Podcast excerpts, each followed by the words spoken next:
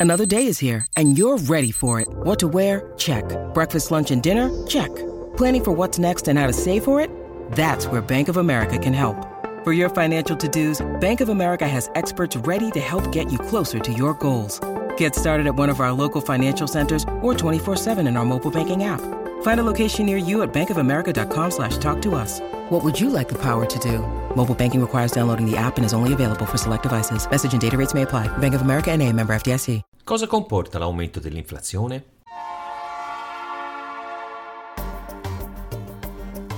La Finanza Amichevole, il podcast che semplifica il concetto ostico della finanza per renderlo alla portata di tutti, curato e realizzato da Alessandro Fatichi.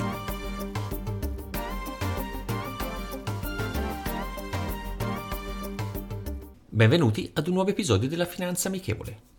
In queste settimane, tra gli argomenti che sentiamo parlare quotidianamente, troviamo anche l'aumento dell'inflazione. Cosa comporta? Torniamo un po' indietro nei nostri episodi e ricordiamo cos'è l'inflazione. In parole semplici, l'aumento dell'inflazione significa che stiamo attraversando un periodo di tempo dove c'è un aumento generale dei prezzi di beni e servizi. Questo significa che avremo la necessità di più soldi per comprare gli stessi beni e servizi che acquistavamo precedentemente.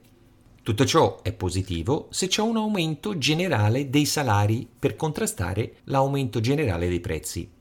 Ma se viceversa è negativo, cioè se aumentano i prezzi quindi spendo meno per accantonare risparmi in caso di bisogno, se non spendo l'economia gira meno e si ripercuote sulla crescita. Per contrastare l'inflazione, se continua, c'è un rialzo dei tassi per equipararli al potere di acquisto e alla crescita economica, questo in condizioni normali. In questa fase il rialzo è imputabile al costo delle materie prime, in special modo a quello dell'energia. Lo scorso anno i prezzi erano bassi perché non c'era richiesta e non si produceva. Per questo motivo i prezzi dei beni di consumo sono aumentati. Il costo per produrli e per trasportarli è aumentato e questo si ripercuote sul consumatore finale. Si parla di un rialzo temporaneo che si stabilizzerà nell'arco dei prossimi anni, a quanto viene dichiarato dai governatori delle banche centrali. Personalmente credo che se si prospetta un rialzo della crescita economica, è inevitabile un rialzo e questo di solito è positivo. Però analizziamo anche altri aspetti. Nel periodo del lockdown, nonostante il blocco delle attività, le persone hanno accantonato risparmi non spendendo Adesso la propensione alla spesa sta tornando e questo favorisce i consumi. Le riaperture e il ritorno ad una normalità aiuta questo processo. Quindi anche chi riceveva sussidi accantonava parte di essi perché non si usciva e non si spendeva.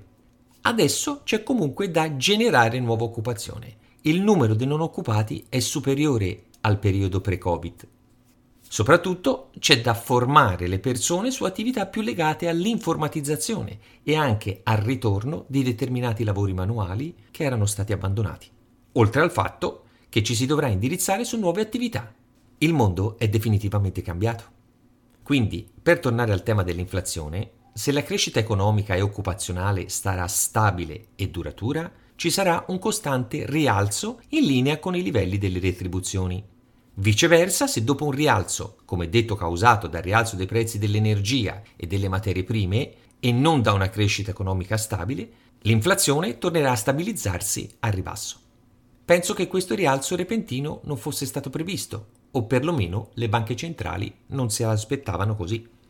Il costo dell'energia è alto perché ancora siamo troppo dipendenti dai combustibili fossili e nonostante tanti proclami, manifestazioni e protocolli, la vera transizione energetica non è avvenuta e siamo in forte ritardo, sia per quanto riguarda il come si produce, il come si consuma e purtroppo il come si continua a distruggere il pianeta senza salvaguardarlo.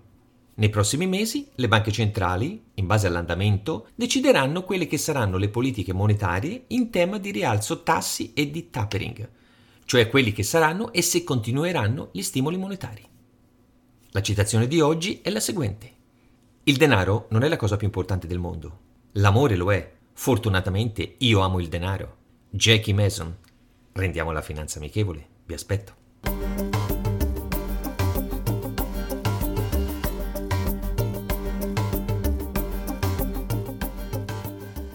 Hiring for your small business? If you're not looking for professionals on LinkedIn, you're looking in the wrong place. That's like looking for your car keys in a fish tank. LinkedIn helps you hire professionals you can't find anywhere else, even those who aren't actively searching for a new job but might be open to the perfect role. In a given month, over 70% of LinkedIn users don't even visit other leading job sites. So start looking in the right place. With LinkedIn, you can hire professionals like a professional. Post your free job on linkedin.com slash spoken today.